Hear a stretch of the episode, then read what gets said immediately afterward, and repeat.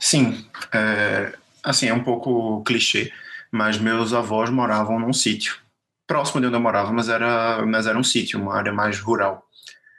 E provavelmente, como eu sou de Pernambuco, é, tem muito engenho de açúcar aqui. Provavelmente devia ser alguma área de algum engenho, alguma coisa. Mas a casa dos meus avós era conhecida por ter eventos sobrenaturais ou eventos não muito comuns. Mas enquanto eu estava dormindo, eu ouvi barulho de gente comendo na cozinha. Como é uma região um pouco erma, eu avisei o meu avô, eu tô ouvindo gente na cozinha com barulho de prato, de panela, como se fosse alguém realmente fazendo a refeição. E meu avô pegou um revólver que tinha na casa na época e desceu. Eu fiquei por cima, a escada tinha uma grade, e ele conta que quando ele disse que quando chegou na cozinha ele ouviu o barulho de pratos de panelas. E quando abriu a porta não tinha nada. Ele arrombou a porta assim, abriu de vez com o revólver, não tinha nada. E isso foi uma coisa que acontece com que aconteceu comigo durante algum tempo naquela casa, é de ouvir gente comendo, da barulho de prato, barulho de panela. É, nesse caso, quando eu avisei o meu avô, ele ouviu também mas depois nunca mais. Alguém, quando eu comentava o que eu via, ninguém comentava.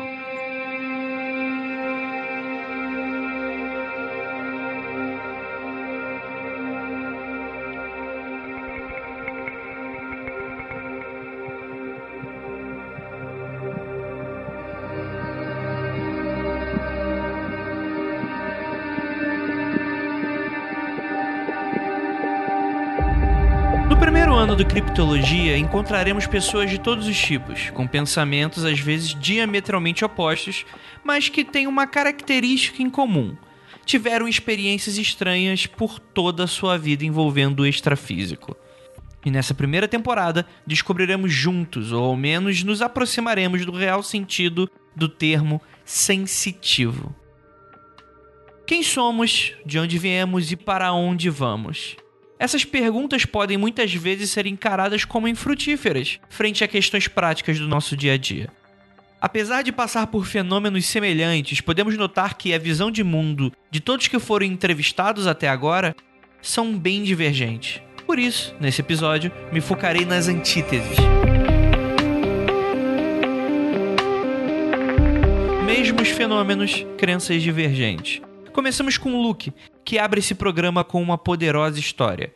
Olá, meu nome é Luke, eu tenho 22 anos, eu moro em, atualmente em Santa Maria, Rio Grande do Sul, e eu nasci no Rio de Janeiro. Memória, memória, a minha primeira memória que eu vou ter, assim, clara, é o acontecimento que teve com a minha irmã. Uhum. De quando ela tava, os, os médicos tinham suspeitado que ela tava com um cisto, e eles fizeram os exames e tal, e ela estava com cisto no ovário, a princípio. E no dia que ela ia fazer a cirurgia para tirar esse cisto, eu acordei de manhã com uma. Eu, eu não sei explicar se eu tive um sonho com aquilo ou. Sabe, foi um sonho envolvendo aquilo, mas eu acordei com uma vontade absurda de falar com ela para ela não fazer cirurgia porque tinha uma coisa a mais. Eu sabia que tinha alguma coisa a mais. E eu cheguei para minha mãe e eu falei para ela: não abre minha irmã porque ela tem um presentinho lá dentro. Você lembra de ter usado essas palavras? Foi por aí. Foi alguma coisa do tipo, não abre a minha irmã. Eu falei sobre abrir ela, sobre fazer cirurgia. E depois, assim, algumas horas depois, foi.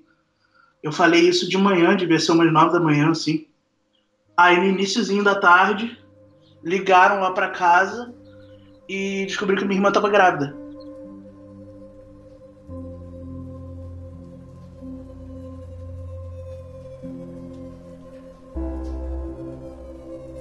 Foram fazer o, o ultrassom antes de fazer a cirurgia e descobriram que ela estava grávida. E os médicos falaram que, tipo, se fizessem, se abrissem ela para fazer a cirurgia, provavelmente não, não daria muito certo pro bebê, sabe? Porque não é uhum. muito legal você abrir. Não faz muito bem. Mas isso, isso você tinha quantos anos, mais ou menos? Cara, por volta dos oito. Oito anos. Você lembra que essa foi a sua primeira vez que você notou algo é, de diferente? Não foi a primeira vez que eu notei, mas é a primeira que eu posso te dizer claramente que foi alguma coisa diferente. É porque foi uma situação em que envolveu uma terceira pessoa, sabe? Foi a minha irmã. Uma segunda pessoa, no caso, né? E envolveu ela e realmente aconteceu, sabe? Tipo, a minha família inteira tá de prova. E isso, de certa forma, vai meio que contra as crenças da minha família, sabe? E eles até hoje atestam que foi isso. Então, realmente, sabe? Foi uma situação que aconteceu e que eu posso dizer que realmente teve um fim que foi real, sabe? Teve uma questão quando eu era mais novo, isso os meus pais me contam. Os meus pais contam assim com muito muita emoção, porque quando eu era pequeno eu, eu nasci, eu sou filho adotivo deles e eu nasci com um tumor, um câncer na base da coluna, onde fica o cóccix. E eu fiquei internado um bom tempo no Hospital do Câncer e tal. Eu tive que fazer cirurgias. E quando eu fui fazer a última cirurgia, eu até acho que já te contei essa história, eu vi a minha cirurgia durante a anestesia, eu tomei anestesia geral. Eu vi a minha cirurgia e eu falei que eu vi os anjinhos segurando na mão do médico enquanto ele me operava. E os meus pais dizem que eu falei onde estava cada pessoa na sala, sabe? Isso aí você tem quantos anos? Isso aí eu tenho uns quatro, três, quatro anos. Minha última cirurgia foi com a cidade. E os meus pais contam muito emocionados, porque eu era uma criança que os médicos não davam muita eles não viam muita chance, sabe? Pelo local do tumor e pelo tamanho dele. E por já ter feito algumas cirurgias antes, sabe? Não terem conseguido tirar tudo. E eu fui uma criança que conviveu, por eu estar no INCA, sabe? O Instituto Nacional do Câncer. Na ala de crianças eu convivi com a questão da morte bem cedo. Eu sempre soube o que era a morte. Mesmo quando o pessoal falava, tipo, eu lembro vagamente. Não vou te dizer que eu lembro claramente do, do que aconteceu, mas eu lembro de tipo falarem, ah, saiu, foi viajar, e eu sabia que não, sabe? Dava para perceber. Isso foi uma parada que até assim, com, o meu crescimento, eu nunca tive uma visão. Não vou dizer que eu vejo a morte como algo bom, não é, claro, definitivamente. Mas eu meio que para dentro de mim eu banalizei um pouco isso, não sei explicar mas isso vai reger muito a minha vida a partir da minha adolescência, que é quando eu começo a me afastar da igreja e eu começo a querer entender mais sobre como funciona o mundo, sabe?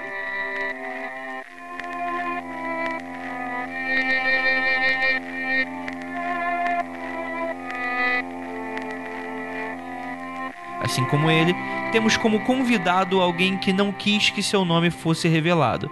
Por isso, usaremos o pseudônimo de Pedro para nos referir a ele. Pedro é de Recife, arquiteto e tem uma história para contar pra gente.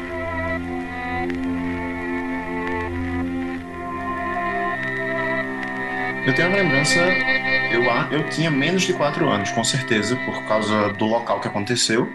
Foi no primeiro apartamento que os meus pais moravam.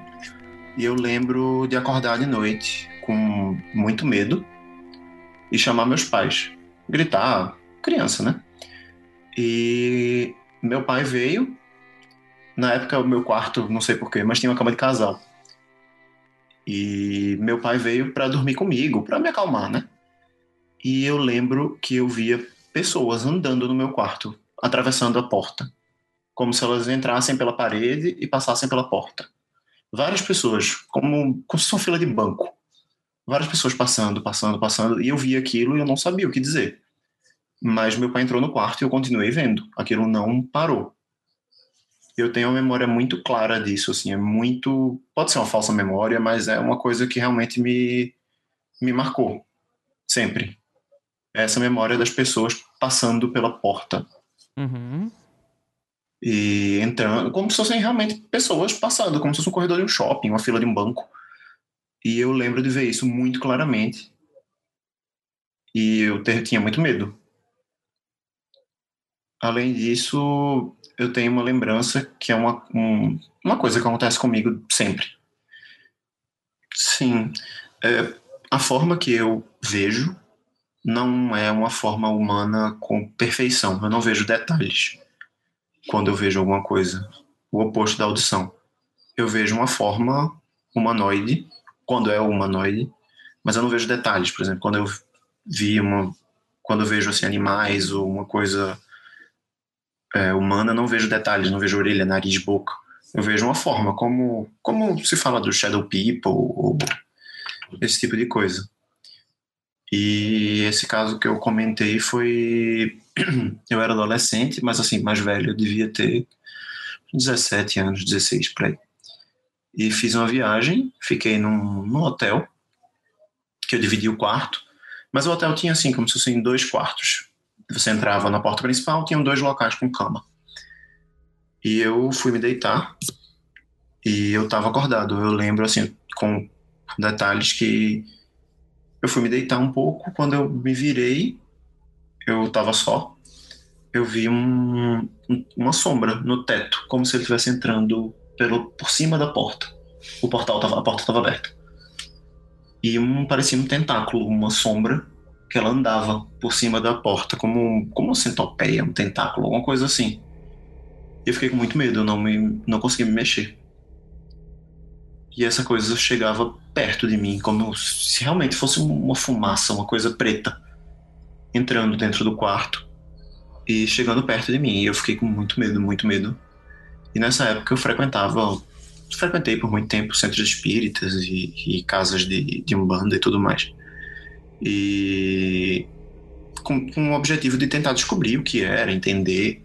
Frequentei psicólogos e assim, eu fiquei na época eu estava frequentando a casa espírita, eu fiquei com muito medo, comecei a rezar. Comecei a rezar, a rezar tudo que eu sabia rezar. E quando eu comecei a rezar, eu fechei o olho porque eu não conseguia me mexer. Eu fiquei totalmente paralisado. A luz do quarto estava acesa ou tinha um abajur, isso eu não lembro direito. Pode ser a memória falsa mas eu tenho quase certeza que não estava totalmente escuro. E eu vi um. Eu, quando eu fechei o olho e comecei a rezar, eu vi um flash, como um flash de câmera. Quando você fecha o olho e alguém liga o flash de uma máquina fotográfica.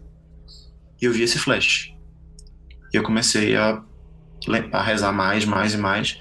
E eu lembro que esse flash tinha uma sequência. Eu acho que eram três vezes. Acho que eu comentei isso na última vez que a gente falou o flash piscava uma, duas, três, uma, duas, três. E toda vez que esse flash piscava, esse, essa sombra, ela recuava. Parecia que estava tendo algum tipo de embate entre. Não era o flash não tinha uma origem física, era só uma luz. E a sombra era uma coisa física. E toda vez ela recuava um pouco, recuava um pouco, recuava um pouco, e eu não conseguia me mexer. Eu só olhava aquilo ali, eu só olhava aquilo ali, e eu fiquei com muito medo, muito medo.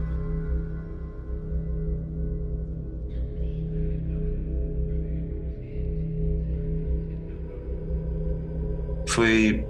Assim, eu lembro com detalhes umas três vezes que eu realmente tive muito medo do que eu tava vendo.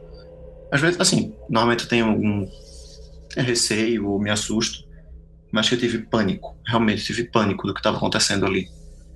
E era essa sombra que entrava pela porta e toda vez ela recuava, recuava, recuava, até ver uma hora que ela parou. E a sombra parou. E Daí eu não, não consigo me lembrar mais de detalhes.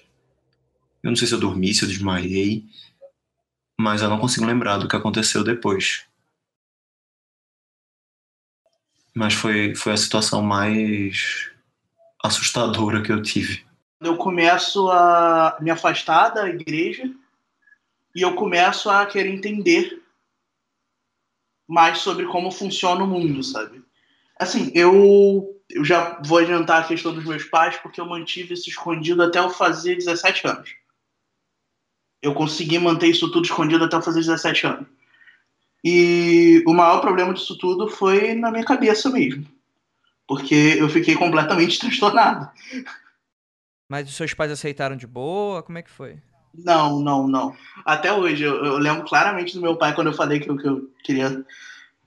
que eu tinha largado a igreja, que eu tava frequentando outros lugares e tal. O, o meu pai ele olhou na minha cara, assim, ele foi muito honesto comigo, sabe? Uma coisa que eu sempre prezei nas pessoas, apesar de machucar. Ele foi muito honesto comigo, ele olhou na minha cara e ele falou: É, meu filho, o inferno cada um que escolhe, né? Aí eu fiquei muito abalado, nossa. Isso foi quando eu fiz 17 anos. Mas quando eu, eu tinha o quê? Uns. Com uns 11 para 12 você começa a ter aquela coisa do, do, do adolescente.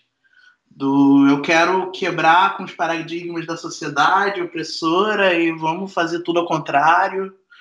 Vamos usar a cueca por cima da calça e. Tipo, você começa a querer quebrar as regras. E eu lembro que comigo isso começou com videogame. Eu queria muito jogar videogames que meus pais não deixavam eu jogar. Eu queria muito jogar RPG, eu queria muito jogar God of War, por exemplo, que meus pais não deixavam eu jogar. E no momento em que eu comecei a fazer isso, eu comecei a sentir essa liberdade para fazer outras coisas que eu me interessava também.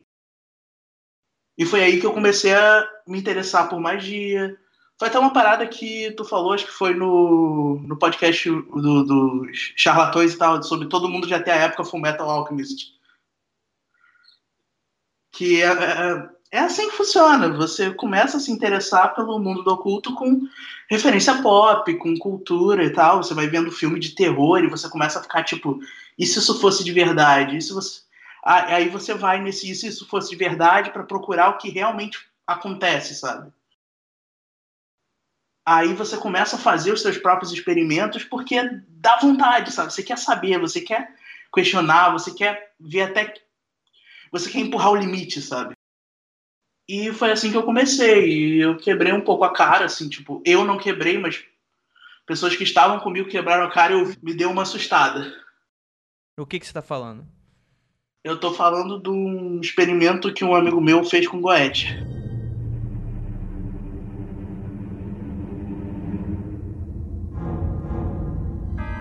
que um amigo meu, acho que eu posso citar nomes aqui, né?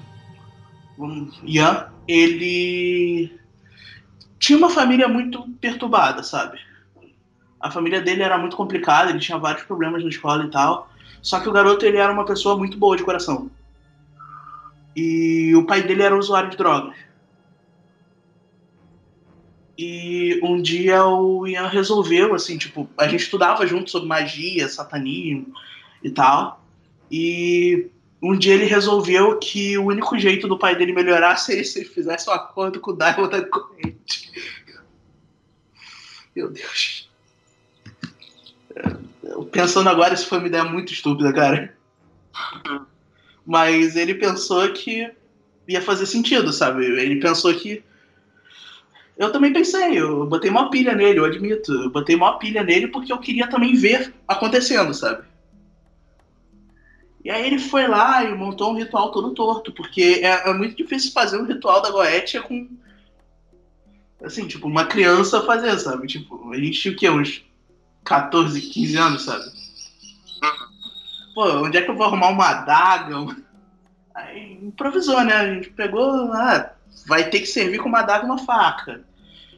Aí foi nisso e ele fez a parada e assim, eu sinceramente eu participei e eu não vi acontecer nada, mas ele diz que viu e eu acredito nele, sabe? Ele diz que ele conversou com Boone.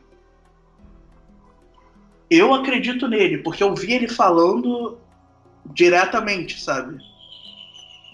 Só que eu não ouvi, eu não senti nada. Então eu não posso te dizer mas que aconteceu, aconteceu. Um tempo depois, o pai dele começou, toda vez que ele cheirava pó, ele entrava num, num frenesi louco lá, que ele via coisa, ele falava que tinha um bicho correndo atrás dele. O pai dele largou as drogas, sabe? Mas ficou completamente transtornado. Isso foi logo depois? Ou... Isso foi tipo um, sei lá, um mês depois, dois.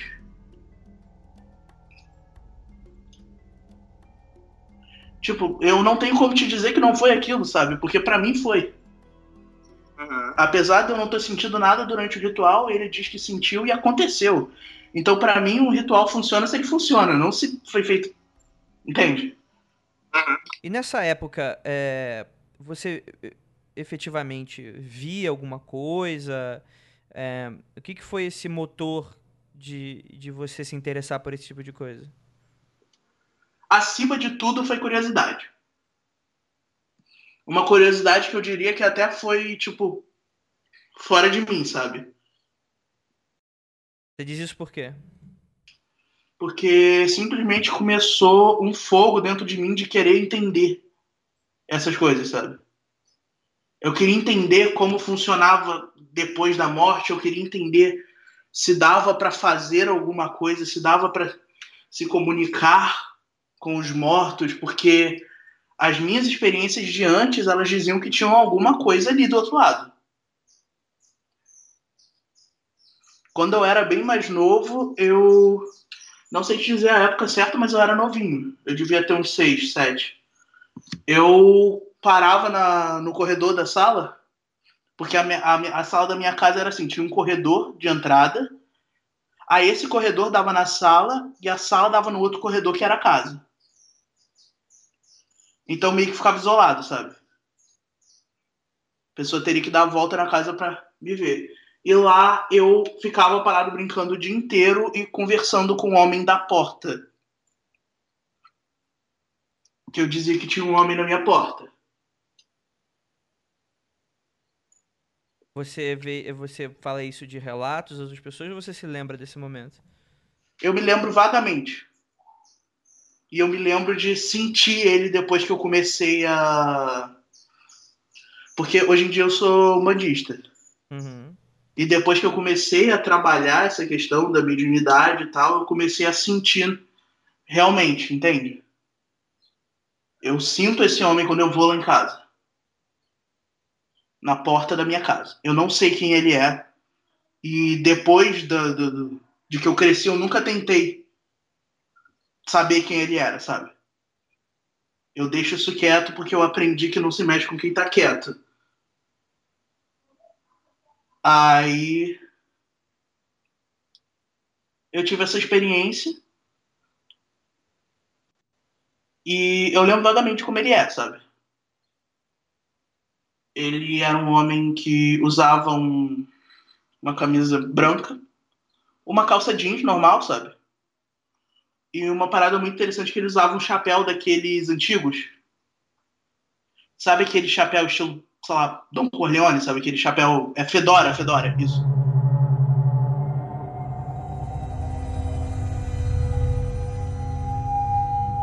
Reações divergem quando encontram situações limítrofes. Evitar contato ou mergulhar de cabeça. Essa questão não é nem um pouco fácil, mas talvez, independente da escolha, os caminhos converjam de alguma maneira. Como é que foi é, é, esse tipo de fenômeno na adolescência? Você chegou a, a, a, a, se questionar mais, mais velho essas coisas que aconteciam com você? Bem, o, o que eu tive é bem comum, pelo menos que eu saiba, nas pessoas que têm essas experiências, é de ter crises na adolescência. E eu tive. Mas, assim, quando, quando eu era na infância, aconteciam coisas, mas era muito leve, muito tranquilo achava engraçado, pouca coisa assim, eu tive realmente medo. Esses dois eventos que eu te contei no começo foram realmente os que mais marcaram, mas eu lembro de, de ver luzes ou de ver.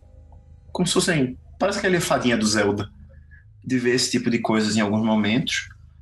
Mas esses dois que eu comentei é porque realmente marcam mais, os que assustam marcam mais. Mas na adolescência eu lembro de um caso que eu cheguei em casa depois do, do colégio e me deitei na minha cama, peguei um livro, alguma coisa. E quando eu desci o, o livro, a revista, eu vi uma pessoa em pé. Uma pessoa trajando um terno.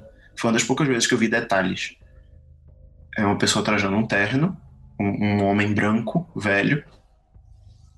E ele olhava muito agressivo para mim, como se ele tivesse raiva, tivesse ódio de mim. E eu me assustei, andei para trás, assim, me, me joguei um pouco para trás. E eu comecei a ter um, uma crise, um. não sei, realmente não sei explicar. E eu comecei a ver várias pessoas ao redor dele, todas elas me olhando de uma forma muito, muito agressiva. E eu fiquei com muito medo, eu corri, peguei o telefone, liguei pro meu pai. Meu pai veio para casa correndo, ligou pra polícia, dizendo que tinha alguém dentro da casa. E não tinha ninguém. A casa estava fechada. Só tinha eu. E nesse dia eu fiquei realmente bem, bem mal. E minha mãe me levou para um centro espírita que a minha família frequentava. E lá fiz uma consulta de emergência, porque eu realmente fiquei muito abalado. Tava chorando muito, tava realmente fora de. Não tava, não tava bem, não tava bem. E fiz uma consulta, fiz tratamento, fiz. Passei a frequentar mais. Mas foi uma época que eu tinha visões frequentes de, de pessoas na rua, como assim, umas sombras deitadas no chão, como se fosse atropelado. Ou de ver pessoas no canto das portas, assim, coisas bem, bem assustadoras. Mas que depois de um tempo parou. Não que sumiu, mas que voltou a ser o estado normal normal do estado não agressivo ou não opressor que eu sentia quando era criança. Mas isso demorou um tempo.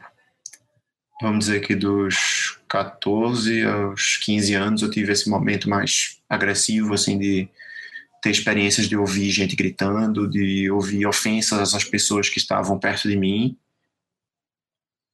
E pessoas que assim que eu queria bem, pessoas que não eram pessoas que eu diria assim não, eu não gosto dessa pessoa e a minha cabeça está criando essa ofensa, pessoas que eu gostava. E eu ouvia como se tivesse alguém gritando, gritando palavras de baixo calão ou gritando realmente ofensas a essas pessoas. Mas depois de um tempo parou. Acho que isso demorou mais ou menos um ano. E eu passei um tempo sem ter nada. Nada, nada, nada. Parece que parou tudo. Eu tava andando na rua, o primeiro terreiro que eu visitei foi assim. Eu tava andando na rua no intervalo de aula e tinha um terreiro ali perto de uma praça que eu ficava lá na faculdade, é, na escola. E assim, tinha a minha escola, tinha essa pracinha e logo depois ficava o terreiro. Então no intervalo de aula a gente sentava ali, ficava conversando e tal. Aí um dia eu tava andando e eu vi a casinha, olhei assim, ouvi o pessoal batendo palma, eu falei, pô, parece maneiro. E é assim que muita história ruim acontece, mas a minha foi boa. Eu entrei e eu foi, muito estranho, porque eu, eu, eu, era evangélico ainda, sabe? Tipo, oficialmente. Eu ainda não levava muita fé nessas coisas eu não sabia nada de Umbanda. Então eu entrei assim, a pessoa, ah, você veio tomar passe? Eu não sei, acho que sim. Aí, não, tudo bem, fala ali com o preto velho. Aí eu olhei para uma mulher, era uma senhora velha, mas ela era branca. Eu fiquei tipo, cadê o preto velho? Eu fiquei meio confuso, sabe? Você não tava com ninguém, né? Não, eu tava sozinho, tava sozinho. Foi a mesma sensação de quando eu tinha que falar com a minha mãe sobre a questão da minha irmã. É tipo, eu preciso fazer isso, sabe? Mas aí eu não posso te dizer também que, que é uma coisa que foi, sei lá, tipo, um espírito me pegou e me levou para lá porque eu também sou meio impossível. Eu sou meio porra louca, eu não, não meço muito consequência. Então, posso te dizer que pelo menos uns 50% foi curiosidade pura me movendo. Se aproximando do final da parte 1 desse episódio, podemos notar como religiões diferentes tratam esse tipo de fenômeno. Religião vem do termo em latim religare, e mesmo sendo tão antigo, ainda consegue trazer em si uma pureza no pensamento no qual em algum momento nos separamos de alguma origem providencial e que, de alguma forma, precisamos nos religar a ela. Sim, é, é que para mim assim é estranho porque é, eu até entendo a, a, a, parte da curiosidade, mas principalmente quando a gente está falando sobre religião, a gente não sabe o que vai encontrar lá dentro, não que vai ser algo que vai nos prejudicar, mas a gente muitas vezes tem um recorte. A gente tem um recorte sobre aquilo e a gente tem um receio sobre isso. Então, assim, é, é estranho ainda assim, né? Você... Sim, Andrei, meu amigo, eu chutava macumba na rua. Hoje eu falo isso de peito aberto, eu chutava macumba na rua e tô pagando. Mas. Então, crianças, não chutem macumba. Vocês vão encontrar. Eles vão acabar no terreiro. ai, ai. Mas, cara, é. Foi muito, sabe, inconsequente. Até um amigo meu, depois eu contei para ele. Eu sabia que ele era espírita, eu não sabia que ele era mandista. Eu contei para ele, não, eu fui num terreiro. Aí ele virou e falou: Como assim, cara? Você é maluco? Você entrou num lugar qualquer que as pessoas estavam batendo palma.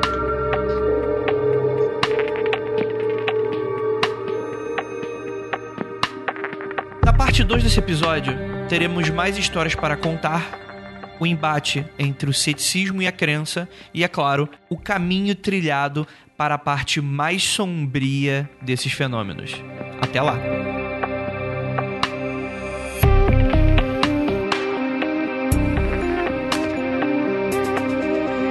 Esse é o Criptologia, feito por mim, Andrei Fernandes. É um projeto que só é possível graças à colaboração dos nossos apoiadores. Faça parte você também. Entre no apoia.se barra confidencial, veja a lista de metas e recompensas. Esse é um projeto do site mundofreak.com.br. Até a próxima semana.